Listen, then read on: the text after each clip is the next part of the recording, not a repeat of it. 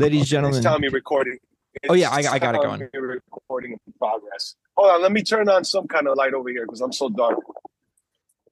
You do look like you're in a World War One Okay. bunker. Okay, there you are. No, man, a tour bus is kind of like a World War One bunker. Oh, okay. Excuse me. Ladies and gentlemen. Yeah, I'm just, I just didn't want to hold, you know, I didn't want to hold the uh the phone, so I'm propping it here on a bunk Got it. Okay. Let me do my intro real so I could just hang out. Ladies and gentlemen, people that don't give a fuck. I am Holiday Kirk with the Nu Metal Agenda. With me today, co-host Riviera. Hey. Big time celebrity guest. We are excited to welcome to the program of Lions at the Gate and formerly of Ill Niño, Cristian Machado. Thank you guys for having me on, man. Tell the people where you at. I, I see you're out- up to some rock star business. I'm uh I'm on a tour bus on a bandwagon. I just have the phone propped up. Um, these are bunks. I'm by the bunks. I got the phone propped up so I don't have to hold it. I could just like put it there and then I don't have to hold it at all. But we're in Flint, Michigan. We're on tour with Nita Strauss. Um, Flint, Michigan today. We were uh, in Ohio yesterday, Toronto, New York. I mean, the tour is pretty much doing a full circle around the country. We started in Nashville, went to the East Coast. We're going all the way to the West Coast and then ending in New Orleans. And have you guys have you always like through your throughout your career? When was like the at the first time you actually got a tour bus? Um, you have, like, those early- bus, Those early Yeah, van yeah, I mean, days. we, we did. We had done some shows early on in, in a van, in my older band. Um, and then we wound up buying an RV uh, that wound up being helpful for like a tour or two, but the, the thing completely broke down all over the place. Wound up being stolen out of Albuquerque where it was broken down and we left it there. So the RV got stolen.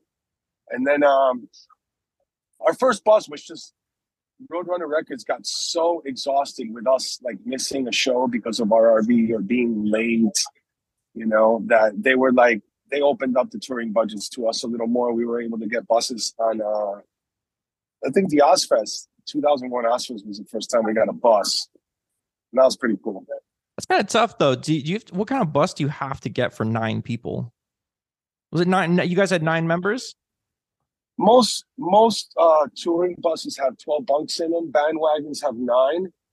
Um, but we got every bunk full here. This one has eight because it's got one condo bunk. But um we got every bunk full, you know. At our level, we're uh we're out here just making fans and being realistic, you know, we're not like, oh, where's our big uh, rock star stuff? You know, we're we're out here playing music, making new fans. We're lucky to be out here, dude. And it's not an easy time in the music industry, so we're very blessed that we we, we got some good friends and crew guys that that are awesome, and things so far are going good. You know, we have a very small team of people. You know, we're still an independent band, but we have a you know a manager, a booking agent. They really believe in us, um, and you know our crew guys really believe in us. And that that's really all you need. So this being the nu metal agenda, I guess I should start with the obvious question: Is Lions at the Gate a nu metal band? Um, I, I guess I mean nowadays it's called modern metal. Just to let you know. No. I- but it is i guess yeah yeah i mean pretty much because it's it's an evolution from from that without a doubt you know um and maybe um it's got a couple more electronic industrial things in it perhaps but you know it's still an evolution from nu metal without a doubt we Was could call Il- it modern metal we could call it uh, alternative metal but it, it, it really is an evolution from nu metal was Ill Niño a nu metal band? Um, definitely. I mean, I'm we very well fit into the genre. You know, That would have been a tough Um, argument to that we- have. I think I think that we were really, really, we really, really tried to do something that could be called something else. You know, but um, But at the end of the day, Yeah. you had a turntable and distorted- percussionists. it had yeah, yeah, it had distorted guitars, groovy beats, a turntable. Yes, exactly. But I mean, I mean, You but the sound. I think the sound was was something interesting. Like when Ill Niño arrived, you kind of had that. Um, Sepultura had hit, Soulfly had hit, and I think with Ill Niño, it was a matter of taking those parts that had already been established through like Latin percussion and just really tightening all the bolts. uh, for Mhm, something that could that could impact a broader audience. Uh, do you? How did you come up? How did you like end up with that sound and refining that sound into into what it would become? Um, well, in my mind, I, I could only write really simple riffs early on in my career. You know, I wasn't, I didn't have a lot of talent playing guitar. I could play bass really, really, really good, and I was a bass player at first in the band. But when roles started changing, we didn't have a vocalist, so I took on mainly just the songwriting and vocalist role. Um, but really, the riffs are were, you know, it was like Sepultura uh, crossed with Incubus with some Deftones grooves. you Right. know? That's And in then, I my mean- mind. That's what I was doing. That's what I was doing in my mind. You know, those were the bands like- that really, really brought me there. You know what? It's it's almost like Soulfly Slipknot because Soulfly was like It had is. a had more of like a closed down lineup. It was I think it was just four guys ever, and then you guys expanded it into being that broader like percussion and turntables based. Uh, yeah, yeah, outfit. yeah, definitely. It had a little bit more of the, uh, you know, I, during the the mid '90s, there was a thing uh, where you know you didn't have to have a big band, but the later years of nu metal, it was almost like you wanted extra members in your band. You know, Yeah. even bands like Hed PE, who had DJ Product, and, you know, other other bands had things going on. Um, and in our minds, I think that's kind of like what we did. Especially me. I mean, the, the guy that did all the samples on that first album, album and the second album um, was like a really close personal friend of mine that I kind of grew up with in my early adulthood, late teenage years in Union City. So it was like so easy. You know, I was like, oh, okay, well, he already does that. And this is kind of cool what people are doing. So we're just going to get him in the band. you Yeah. know? So one thing that fascinates me is the economics of being a heavy band in the early 2000s. Ill Niño signs with Roadrunner at like 2001, and I've heard that you guys got a pretty healthy advance to sign with them. We did. Yeah, we did. Um, So- so I think you were a priority now for- off the top of my head, but it was, you know, maybe upwards of quarter of a million dollars. Right. So I think you guys were a priority for the label like right away. Uh did they see that did did you feel that that intent like that pressure? Um, we actually didn't. Not not in the beginning. I think Roadrunner gave us a really good advance, signing advance, but they they were doing so for other acts, and, and they were still playing like the throw the spaghetti at the wall, see what sticks kind of thing. Because they gave us a, a really healthy advance, but when we had the album and you know and everything was ready, it didn't feel like they were overly interested. All it was was we were getting PR like all the other bands were but somewhere along the line, we got radio. You know, You And got what? That was also some radio, some radio, Radio. from New York City, from K Rock at New York City, and that's kind of like what I think opened up Roadrunner's eyes to, you know, the crossover element of what we were doing at the time. okay. Um, and you know, they probably realized, oh, okay, it's not just a metal band; they can have you know some things that might work at radio. Um, and I think that that's what opened up their eyes. But in the beginning, it wasn't like, oh, we're going to push you guys and it's all this money. And no, it wasn't like that. It was more like your album is coming out, you know, the same day that, um, you know, a Chimaira album 36 Crazyfists albums coming out, or within the same three months. And we only have a month to promote you guys because the next album is already lined up for the other band. It wasn't like, we're to give you guys the world.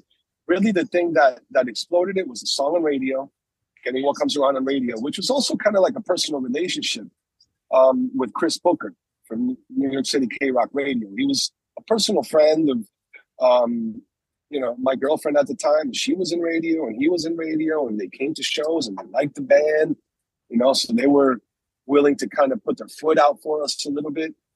And then also internationally, it was just Machine had taken us on tour. You know, that's really all that did once we got one song on radio and Machine Head took us on tour in Europe, it was, you know, everything changed. Um, without those two things, in the US, it was Drowning Pool that took us on tour. In Europe, it was Machine Head that took us on tour. Those tours and getting us on the radio is what kind of made Roadrunner realize, oh, we have we might have something good that might sell.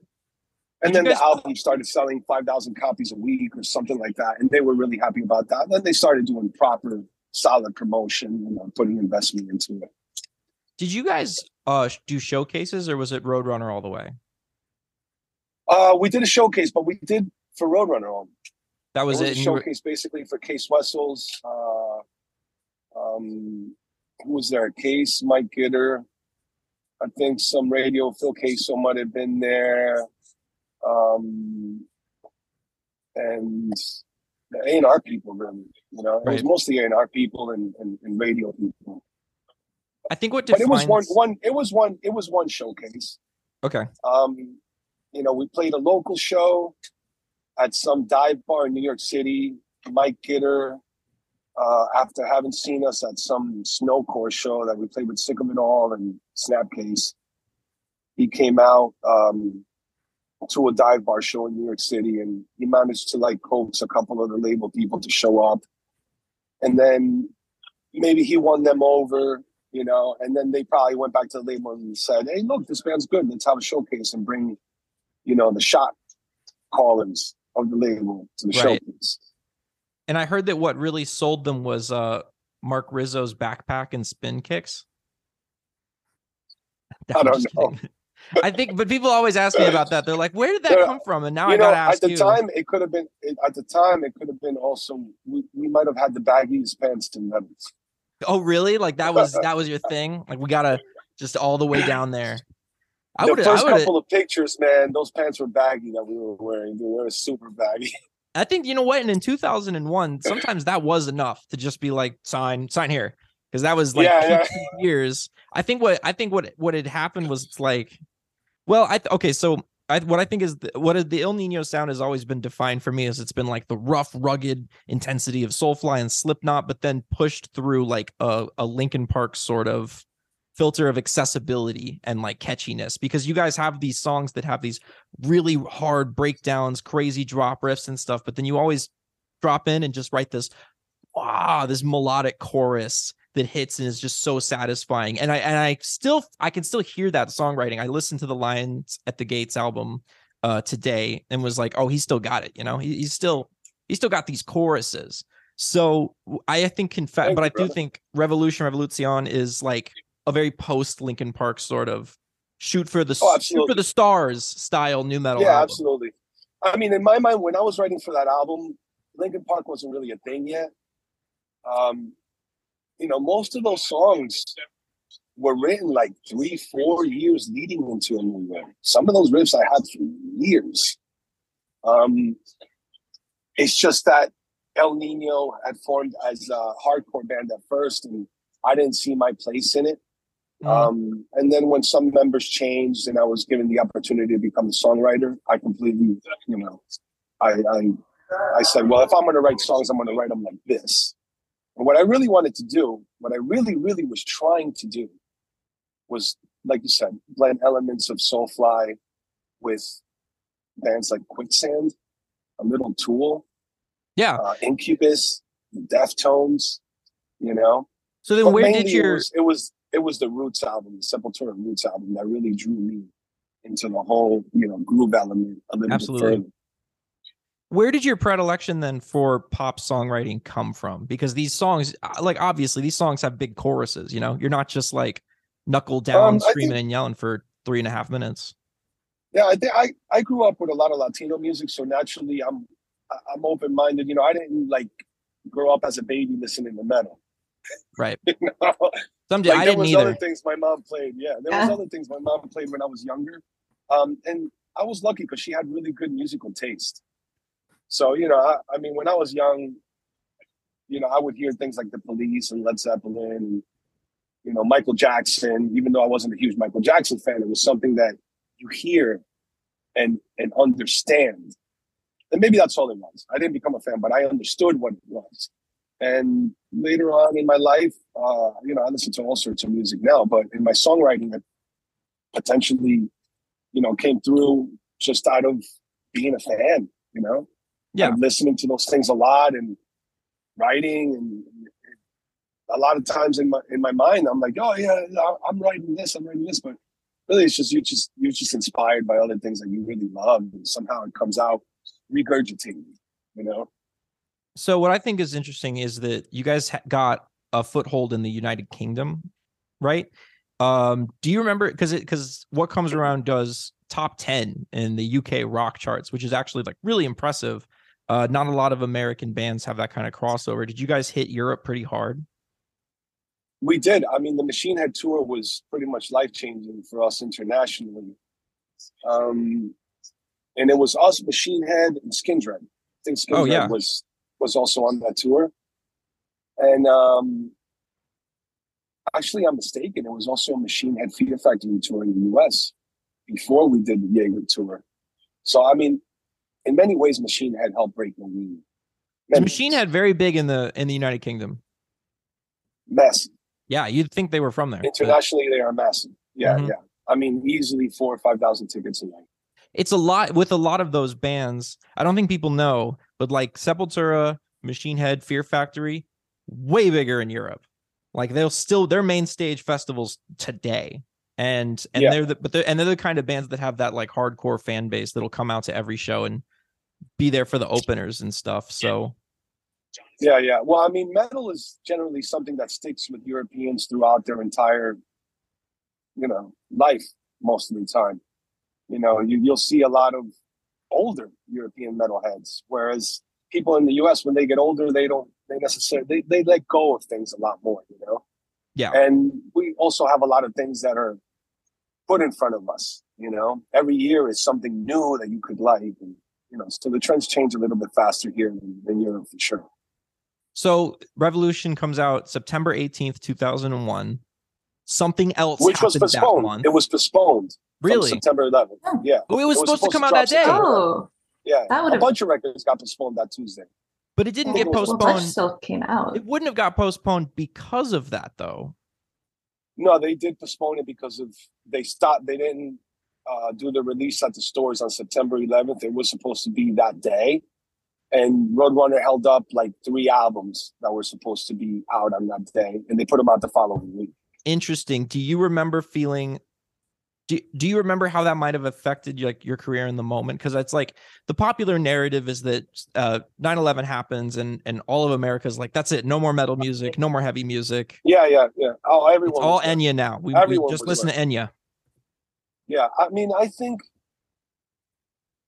you know it, it's it's weird the way uh, God and the universe works on things. I think we got lucky because our first single was "Cold What Comes Around," and perhaps there is this element of revenge in that title, and and maybe radio felt like, okay, well, this song, you know, we're upset about what just happened, so I think it's okay to let this go. There were other bands that had songs on radio that got taken down because of lyrical content.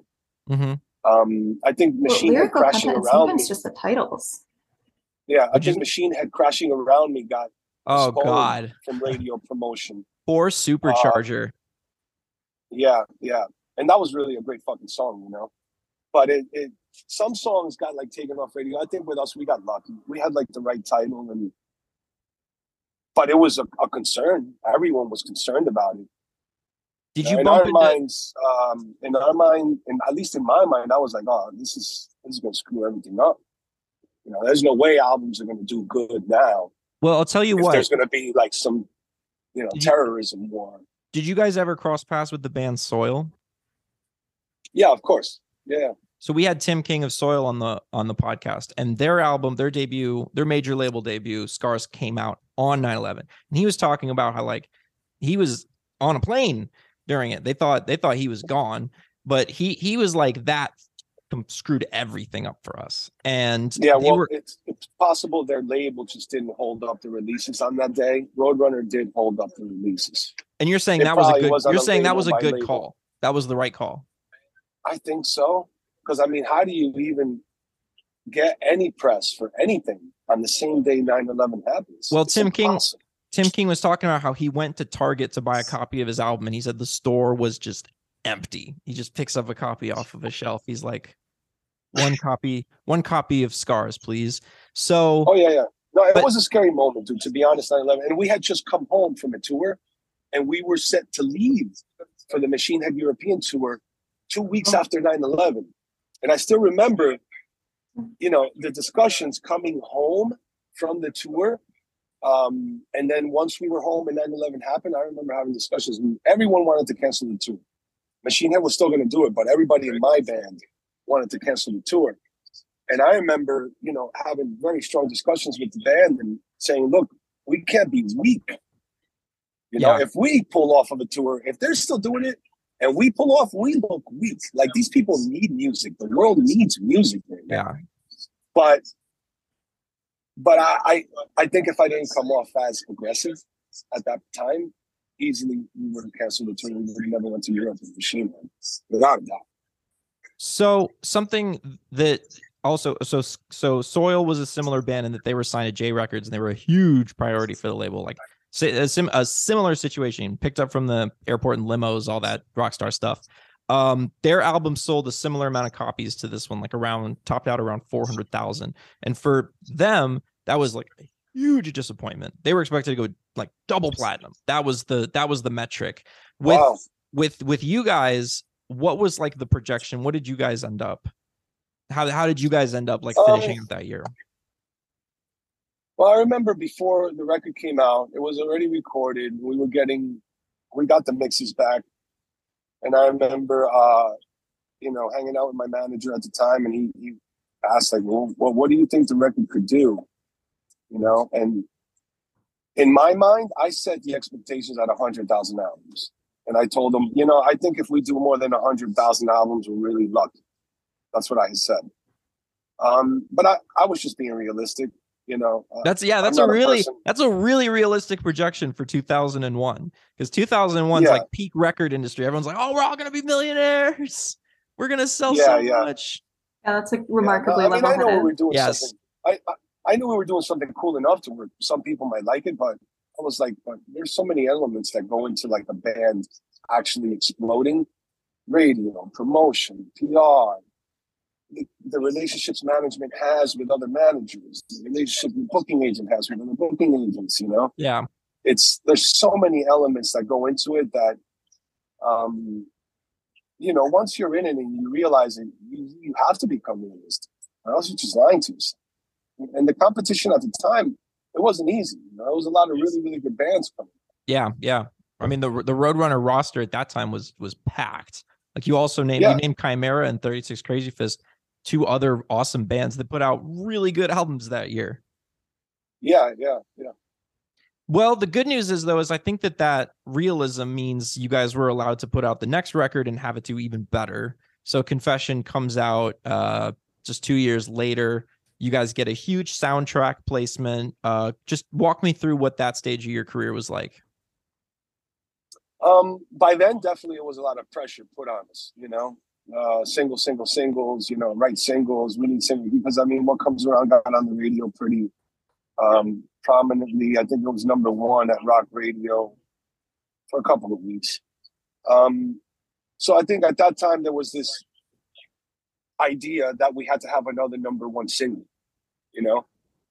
Um which for for a young creative mind could, could just throw you into like a shock. You don't even know what to do, you know, because that's not that's not how we wrote songs in the beginning. We, we weren't like we're writing singles. We were like we're blending melody. You know, it's in, in our heads. You're not you- you're not thinking I got to do this for some prize. You're thinking I'm doing this because creatively I like it. Yeah. You know, so it becomes a lot different when you start to wonder in your head, is my creative decision proper for this expectation?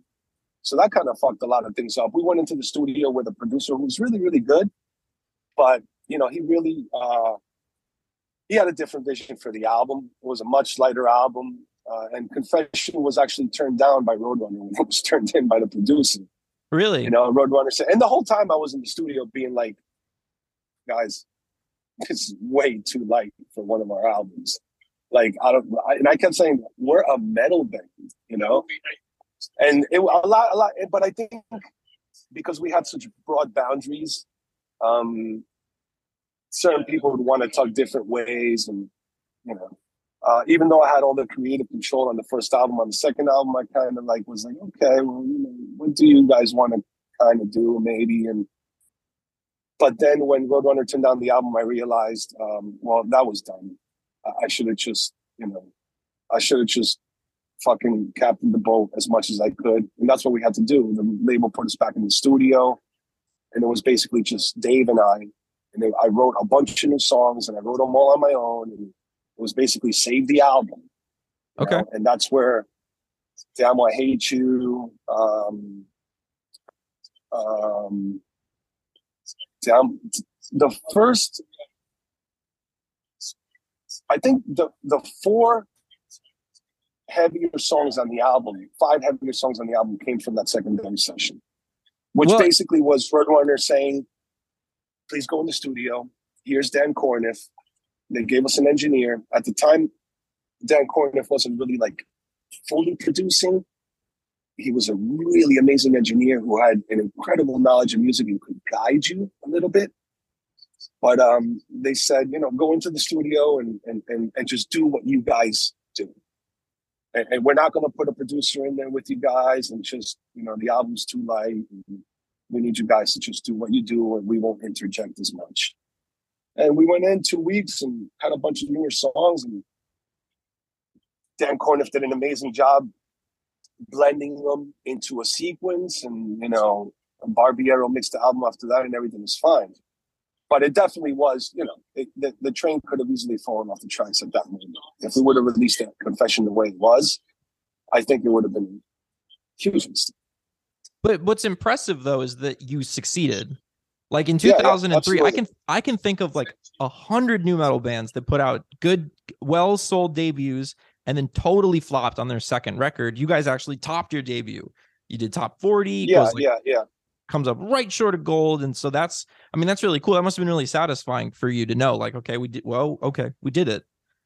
yeah, yeah, for sure. I mean, when when we saw that the label was interested in getting a song on a soundtrack, and they were going to push the song to radio, we you know, then then we thought, oh, okay, well, it's gonna, it might be okay.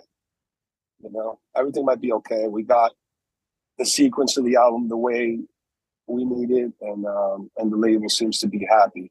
You know, and in those moments like that, secondary albums are very important for the relationship between the band and the label. You know, yeah. I mean, obviously, with our relationship with the label, you know, ultimately the album following that, you know, it was completely falling apart. The relationship we had with they felt the business of the band was a complete disaster, and we didn't want to invest money into the band. One Nation you know, Underground. We, yeah, shortly after One Nation Underground is kind of like, you know, the falling out, I guess, uh, era between us and the label. But before then, we, we worked together really, really well. I think they understood what we did. Um, and even even with confession when they pushed us towards a certain direction when it came back and they realized it wasn't what it should have been you know not many labels go oh shit we fucked up we got to get you guys back in the studio and just okay. and just do do whatever you want to do not many labels would do you know so was this like a a bit of a well okay so after confession does come out and does pretty well can you can you talk a little bit about how you did get on the uh Freddy vs. Jason soundtrack and uh got a you got a huge. It was just licensing. It was but just, then, but like they also shot know, like the, people. the thematic music video and everything. Like it was a yeah, big. Yeah, yeah, yeah. You were yeah, like yeah, yeah. No, I mean there. they they opened up like the Universal Studios lot to us to film there, um, and it was that was really done through the director who was able to get like permission, you know, from the movie company, New Line Cinema, at the time, that allowed us to go into the lot and film at some of the locations where they were shooting. Mm-hmm. Um, but but really, the work that went into it was purely higher ups at Roadrunner Records, working with higher ups at Line Cinema. They gave them ten songs. Roadrunner uh, let them hear like ten songs, and they picked out. Okay, just effective. That's, just, that's effective and savvy politics yeah and it wasn't it wasn't like here's the song that should be on the on the soundtrack it wasn't they they played them a bunch of bands you know from the label and it just like like i said i sometimes the way the universe and god winds things up i have no idea i just throw it up to like okay it happened thank you you know that's awesome yeah i i think that's really cool and um before we actually move on you did a song in here with Mac, Max Illidge of 40 Below Summer. I'd love 40 Oh, yeah, that's my boy. Yeah, I think yeah, that uh. I love this band. Invitation to the Dance is like a classic, classic of the genre. So do you guys keep in touch? Oh, absolutely. Yeah, of course, man. You just texted me the other day, a couple days ago. That's cool. How'd you guys meet? Uh, the local scene. I remember seeing 40 Below Summer at a local bar in Hoboken, you know, and we were just coming up. And I remember going and seeing a couple of songs and being like, wow, this band is so good, you know? Because the, the grooves that they had at the time were so appealing to me. I was a huge Candiria fan, and they kind of had like this Candiria pocket here and there, which was really, really fresh for nu metal, you know? Yeah.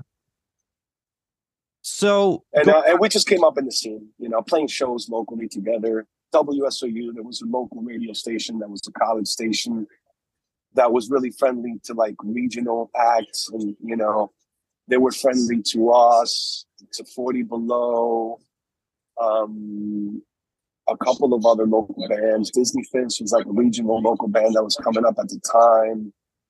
Um, there was another band. Uh, I forgot the name of the band that, that was from New York. They were always friendly to Candiria. You know, I mean, they really repped that, that WSOU really repped the regional area. Yeah. For the scene to grow. If it wasn't for them, and, and I mean, and it started early with them because they were bad. They they were a station that also had to do with like pushing Anthrax when Anthrax was coming out. Right. And even thrash metal bands in the 80s. Now you did hint at this, but I think we should get into it anyway. Now you say One Nation Underground era, things were tough then. Yeah, things were definitely tough. I mean, I think by the time One Nation Underground rolled around, all labels were kind of like looking at the roster and wondering, well, what's going to happen because sales of albums started to decline around then pretty considerably, you know. Um, and I mean, these all labels looked at the relationships they had with their current rosters and said, "What is a troublesome relationship? Let them go. What is a costly relationship? Let them go. What is a non-profitable relationship? Let it go." And and with our case, it was they they didn't like the way the band was being run. You know, they liked the music and they believed in what we did, but really, the business of the band had turned into such a disaster that even the band members turned into a disaster. You know. Well, I, wouldn't I think that once you lose focus, Go ahead. Go ahead. Go ahead. I, I think that once you lose full creative focus in an artistic situation, you start really compromising things you shouldn't. You know, and with us, it happened all the time. I mean, we were late to places. PR people couldn't get in touch with us. Um, you know, we'd go on tour and, and our, our manager's phone would have, be full of voicemails for two months and no one could get in touch with them. And it, it was like, and the label really grew angry about it. They weren't happy about it. And oh. ultimately, you know, they just said, well, we're just going to part ways. You guys go and do what you need to do. Okay. Do you think the album holds up? I think it's a good album. Oh yeah, no, the album totally holds up for sure. Um, you know, it's just the uh the inner. You're definitely angry. If if you were having a rough time, it comes out. I think in the in the aggressiveness of the record. Like it's not it's not a retread of. It's not like Confession Part Two. You you definitely step up the the energy on that one. Yeah, yeah, and it was also different songwriting. By then, by One Nation Underground, it was already Ahrue was writing and Jardel was writing more, you know, and it was more more like a collaborative effort. Okay, you know, it wasn't so much like the first album was just you know I got to do whatever I wanted. You know, I just wrote melodies and wrote riffs. The second album was like we got pushed into a certain direction and then had to kind of save it. And the third album was just like let's just work together. Okay, you know. And do you have any like interesting stories or anything to relay from this this era? I mean, you guys were around. Um, I have a lot of great memories from that time for sure. I mean, we we did some cool tours off that album cycle that I thought were great. Um, but you know, also when when you're inside the uh, the machine you, and you see the gears grinding, it's also very stressful. You know, and after a couple of albums what was that? Oh, I just absolutely. Yeah, w- once you're in in the machine and you see gears grinding and oil spilling, you're like, oh man, no, it wasn't supposed to turn into this. Yeah, You know? it's a business um, now. Yeah, yeah, yeah. And I mean, for me, I don't know. I, I- I was, you know, I wasn't raised smart about economics and things like that. You know, I was just a music guy. You know, I was just a musician. Um, and I, you know, with the knowledge I have now, I do things a little bit differently. But then again, it's the growing experience, man. You know, I wouldn't know what I know now if I hadn't gone through that. Yeah, and I mean, still an amazing experience either way. It, it's it primed you to have to have this like uh career in music now that you've sustained for your your entire life. Absolutely. And I mean, definitely the coming back around with Lions at the Gate is like a huge, huge eye opening moment for me. you know? Yeah, Is it does it Um, does it feel good to be more in control of your own project? Uh, absolutely. It feels awesome. Yeah. And how has the response And I mean, and we, we feel we, we- we're just a lot more confident in everything we're doing, you know? But then again, you have to take into consideration, we were coming from a thing we were really unhappy. You know? Right. So being able to just step away and say, okay, well, let's leave that error there and let's do something we are happy with is really what we need in our lives. You know, it's just what we need. Okay. Um, I'm super grateful to be able to do it, man. To be honest, the reception has been amazing. I mean, anyone that knows of our old stuff likes what we're doing. You know, um, is it not for everyone? Sure, it's not for everyone. You know, but we we're not out here expecting to win over everyone either. Um, we're very realistic in what we do. We know that we have a lot of work to do, and there's, you know, we have to be out here and put the time in and really show people that we care about the relationship we want to have with the fans just as much as they care about whether or not to listen to us. So Yeah. you know, we're out here doing the thing and being realistic and really enjoying. I'm I'm more than ever in my life uh, appreciative of the one-on-one moments that I get with some of the people that I meet every day. So speaking of Lions at the Gate, your debut album, The Excuses We Cannot Make, does that have a release date yet? Do we know when that's coming out? Yeah, uh, August 25th of this year. August 25th. Awesome. Um what kind of emotion, what kind of experiences went into this record? Oh man, um, you know the record was written and recorded about two and a half years ago. We've been holding on to it for a long time, just being patient and saying, you know, we're not going to just put this out there and make people digest it all at once, but we'll go slowly. And here's a song every three, four months, you know. But the emotions that went into it are, are things that we were all going through about three years ago, really, which was we were in the in the middle of, you know, having to learn a new way to do ago. things. Yeah, yeah. The album was recorded and written three years ago. Yeah. So it's a little bit in the past, but it's amazing to hear the songs now and see how still relevant they are three years later. Yeah. Um, and uh, a lot of the emotions that went into it were definitely uh, learning from regretful experiences in life, um, learning to be a lot more thankful to time and, and choosing what it is to do with your time. Um, you know, I, I went through some pretty, uh,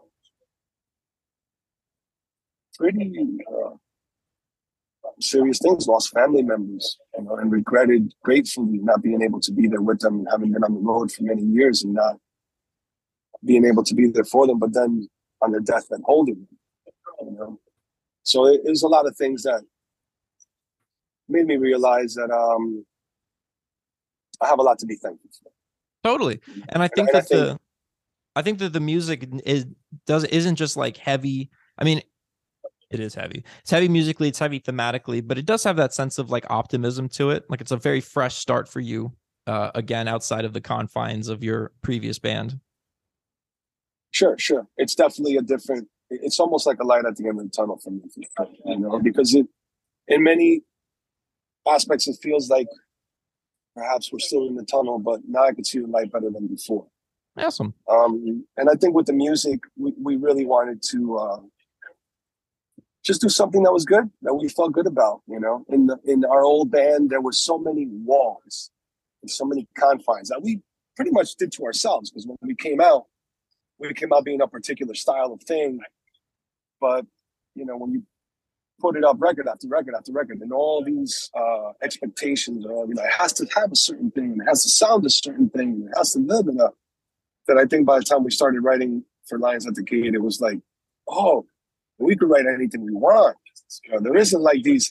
It has to have percussion. It has to have flamenco. It has to have this. It has to have that. Yeah. it's got to have the Latino bridge. It's got to have bilingual lyrics. And it was like, let's just step away from all of it. Let's just write good songs. And that's kind of how it came to me. You know? Yeah, I Putting that away all the expectations and the box built around everything we had done, and like just all right, throw it on. Let's think about chord progressions and lyrics. Yeah. I think that not having to stress over going platinum anymore has freed up uh, artists to be a little bit more comfortable in their creativity. Oh, absolutely. And that's why you see a lot more uh creative genres now, like progressive metal, having such a big push forward, you know, where you you know, it might have been unheard of, taboo to have the metal acts that are progressive at the forefront of metal, but now it's kind of okay. Yeah. know, And people accept that. I think that the metal fan in general is a smart thing, you know? Yeah. We're not uh, like a lot of people might think like, oh, metal, metalheads are like, "Duh, uh," but it's like, hmm, I don't know. Modern metal fans are pretty smart and they know what they like. Um, but they're also open-minded, a lot more open-minded than they were 10 years ago, at least from what I can remember. I remember 10 years ago, if you weren't a particular style of metalcore, it was like, oh, well, you know, that's not my thing. I don't like them. Well, but 10 years that ago, 10 years ago, you really weren't allowed to be nu metal. I'll tell you that.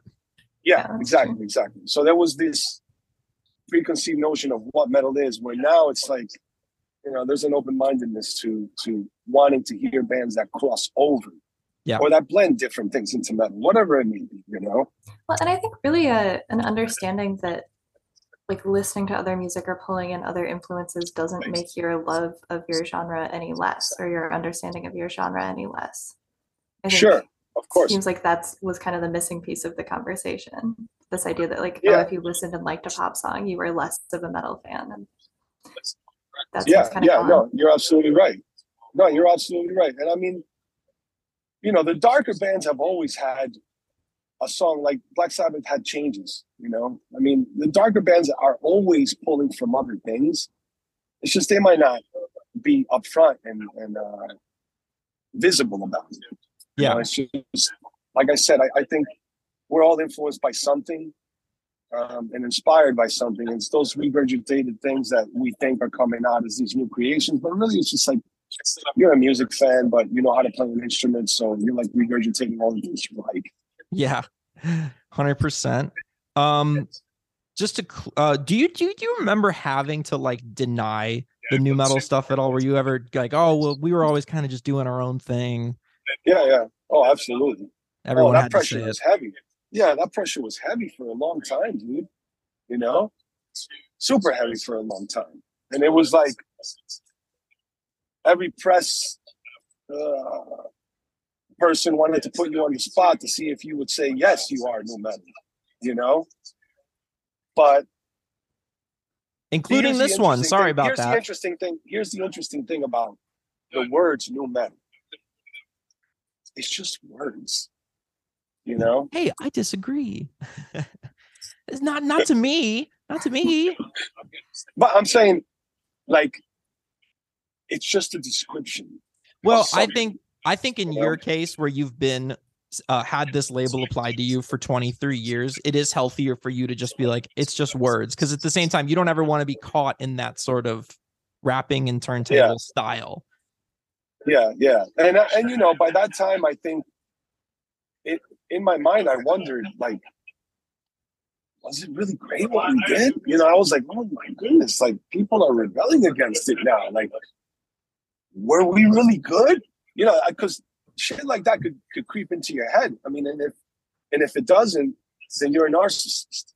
You know. Yeah, Yeah. If you're not questioning yourself when so many people are rebelling against a certain thing, if you're not questioning, I mean, was I wrong? Like, you know, what, wow, you know, if First you're of not, all- then you're just, First of all, no, you were not wrong.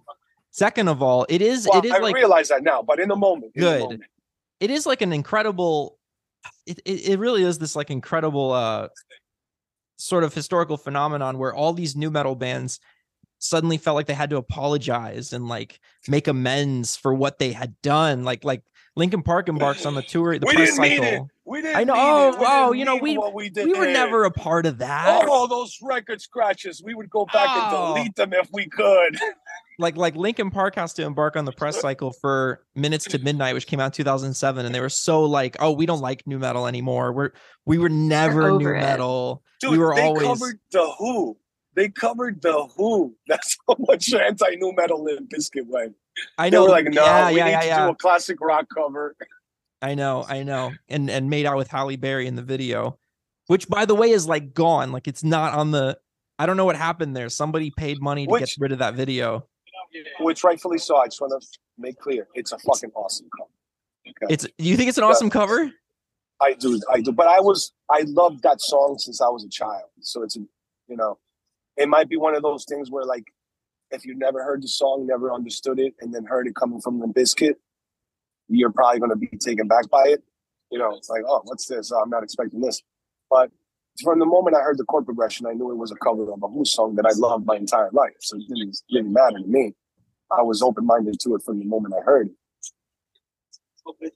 Well, I think that it's funny that um I mean, well, first of all, right, uh you had to like carry that weight around for for many many years. I mean, 2005 not very fertile soil for nu metal bands. Have you noticed maybe recently though that you're it's kind of like, hey, it's okay to be nu metal. It's actually kind of cool. yeah, I mean, for many years, I felt as uncool as you could feel. Like, oh, I guess I'm not cool anymore. But I totally accepted it. I was like, okay, well, I don't need to be the cool one. That's fine. You know, um, and I understand music is just what people like. You know, and what people like sometimes changes. Um, and you can't mope about it. You can't be upset about it. You got to be grateful for the moment that you had. Um, but also, you know, everyone looked back and was like, "No, no, we didn't do that. We're, you know, no. oh, we're alternative. We're we're alternative." You know? Yeah, we always consider ourselves alternative metal, more alternative metal, rap rock. We yeah, were, yeah. we were rap rock. Um, but uh, oh, dude, rap metal. That didn't. There was a time where that term was really. No one could even say. I mean, nu metal people would still mention it, but like rap metal, it was like, don't even say that word. What I was- remember that, you know. what was rap metal? Like, would Biohazard have been rap metal? I might be way off here. Um, I feel like there was a very there was only like a little bit of time technically there. it's nu metal. Technically, Yeah, yeah, yeah. There was metal. there was Except- only a little except bit. no, without the melody, then it could be fully rap metal. Ah, okay. So I like, would consider Biohazard is is definitely not rap metal. Biohazard is urban hardcore. do you remember? call it that? Do you remember Reveille? Of course, yeah, yeah, You say of course, but I don't think most yeah. yeah I remember people. Revenue. Reveille would have. I think Reveille would have been rap metal because he did not do any Yeah. singing. Sure, sure, sure. Drew- that could have been considered rap metal. Um, And then by the same token, you could say Rage Against the Machine would be rap metal. yeah, yeah, maybe more like rap rock because the Led Zeppelin thing is a little bit more prominent than uh, you know crunchy Metallica s kind of riffs. But yeah, yeah, you're absolutely right.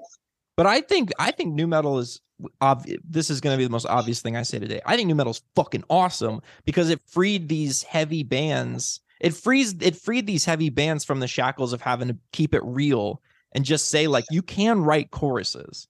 Like you, you Mhm. know, you can try to actually go for the gold here. You don't have to like constrain yourselves to playing nightclubs. You could do theaters and arenas and stuff. And and I think that that's It what was it was without a doubt one of the most creative times in metal. yeah. You know, the nu metal movement was without a doubt, no matter what anybody says, no matter whether you think some bands were sloppy and some were tight, doesn't matter. It was like the most creative time in metal. Bands didn't want to sound like each other too much. Sure, there were like the Korn copycats that came out where like they directly were trying to sound like certain bands, but for the most part, musicians kind of wanted to do their own thing, you know? Yeah. They wanted to just be influenced by something cool and um, get creative because they were allowed to. You know, that's Yeah. really what it came down to. And you know, nu metal had come out of like grunge, and grunge was confined by what it had to be. You know, and before that it was you know thrash metal or 80s metal and that was confined by what it had to be so when you know i think nu metal was a revolution of like screw you we're not going to follow the rules we blend our music we blend our metal with whatever style we want Yeah. Yeah. And- and, and I out of that came a, a, a genre that i think should have been a little bit more verbally pronounced which culture metal you know because to me bands like skindred system of the down even rammstein you know, my old I- band i think I see where you're going with that. metal bands I see where you're going with that. Um, I refuse like because bloodywood i consider bloodywood a culture metal. I think that's a cool term, actually. I refuse to acknowledge it because I still need everything to stay nu metal. But I I see where you're coming from. But it is. But what I'm saying is like, you know, it's the, the, the, greatest thing about nu metal is that it encompasses all of it. True. and it was okay to, you know, as long you had to have the distorted guitars. That's the one thing. You can't, you know, you won't hear a nu metal album without distorted guitars. That's for sure. You know, and the groove is got to be undeniable. Tell you what, let me. not. Why don't you start calling um Hollywood and Sycamore a nu metal album? Let's see how that goes. Let's Oh, start calling your. like. They'll think that I'm crazy. They'll be I like, "Oh, Cristian has lost his goddamn mind." I think you should just give it a shot and see if people are like, yeah, yeah, yeah, totally, totally. You just go back and overdub like a little turntable here and there. It's fine. It's fine. my Um, favorite, my favorite nu metal band has always been the Exploited. Just like start calling anyone new. Oh no! Oh, you're being you're joking. Okay, I was about to I'm look them up because I was like, I was like, I've never really even heard of them. I've never even heard of them. I'm not a good comedian. Okay? You were, yeah, saying. you were so ready. Oh my god, who who actually is your favorite nu metal band? Um, I, I mean, I, do we? ca- I mean, are we allowed to consider the Deftones nu metal? No. They- yes, no, they will. something like that. They will never beat the nu metal allegations. They're they they they have Okay, no good, choice. good, good. Okay, good. I mean, I, I, really like the Deftones. You know, um, I followed the Deftones since the little black demo of the single that they had put out Oh, cool. Adrenaline. It was a tape, and they were passing it out at shows. Do you still Um, have that around? Because it's, I like Cold a lot. Like, Oh, I really love the Cold. Cold. I love Cole. I just talked to them. It's uh, Um, the Sick New World Festival. Yeah, I love them a lot. And, and obviously, I mean, I don't know if you would consider like Sepultura Roots nu metal. But, you know, that album was life changing. Um, I thought Three Dollar Bill was an awesome album. Yeah, love that one. Um, fuck, I mean, I thought the first Korn album was awesome. You know, All awesome. um, but favorite, I don't know. It's tough. Probably the Deftones. That's the one I find myself listening to a little bit more prominently than the others. Maybe because have, of the change still and things, and they blend a little more. So maybe that's why. they also had a really strong sense of melody, like quick. Like I think nu metal, absolutely. nu metal was sort of like when you think of the first Korn record and three dollar bill y'all and Coal Chamber, you do not think of melody. It's it's not the first thing that comes to mind. But when you think of around the fur and even on some of adrenaline, a, a bit of adrenaline, that's like the they, he was like singing, you know. Yeah, yeah, yeah, absolutely. The Deftones definitely brought melody into the fold fully. Jonathan Davis did, you know, For sure, for Um, sure though. I don't want to but I think discount the that. Deftones it was more like a it was more like a um, a very uh,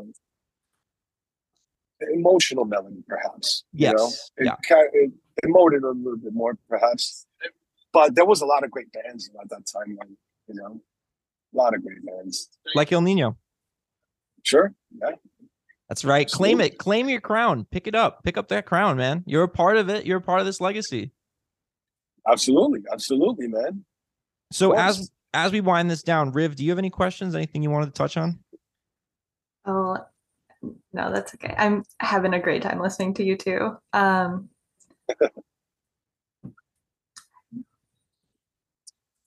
I'm a host in training. Sorry. Was Drowning Pool nu metal? Let's get into some Fuck really weird yeah, stuff. they Was were new Drowning metal. Pool nu metal. That's Okay, not a okay, question okay. at all. It's not a question at all. Okay, okay. When we talk to them, that- Chevelle was Chevelle nu metal. That's kind of tricky, huh? That's the blurred line between nu metal and alternative. Kind People people like try to catch me. It was a little like, bit more Nirvana I think. people try to catch me. They're like, they're like, what about filter? Is filter nu metal? And I'm like, kinda, kinda not really. S- They- filter, they- filter, yeah. and Chevelle. Say I it. just- Uh, were you about to say I it? really take like a performance studies approach to this of like, you know, can be viewed through the lens of nu metal. And that, that to me covers the base. Both bands have Yeah. nu metal songs, and I mean, Filter were on Family Values tour, so they're kind of fucked. But I, I struggle to just call both bands like straight up because it's like you do have to be respectful of the bands. Like what people ask me a lot is like, "Do you think Rage Against the Machine is nu metal?" I'm like, "No, absolutely not. No, no, no, no, no, no, no, definitely not." You you, you do Yeah. have to draw lines. Like it- it's fun to talk about what Yeah. is, but sometimes, but if in order for that to matter, you have to be ready to be like, "No, no, no, these are not nu metal."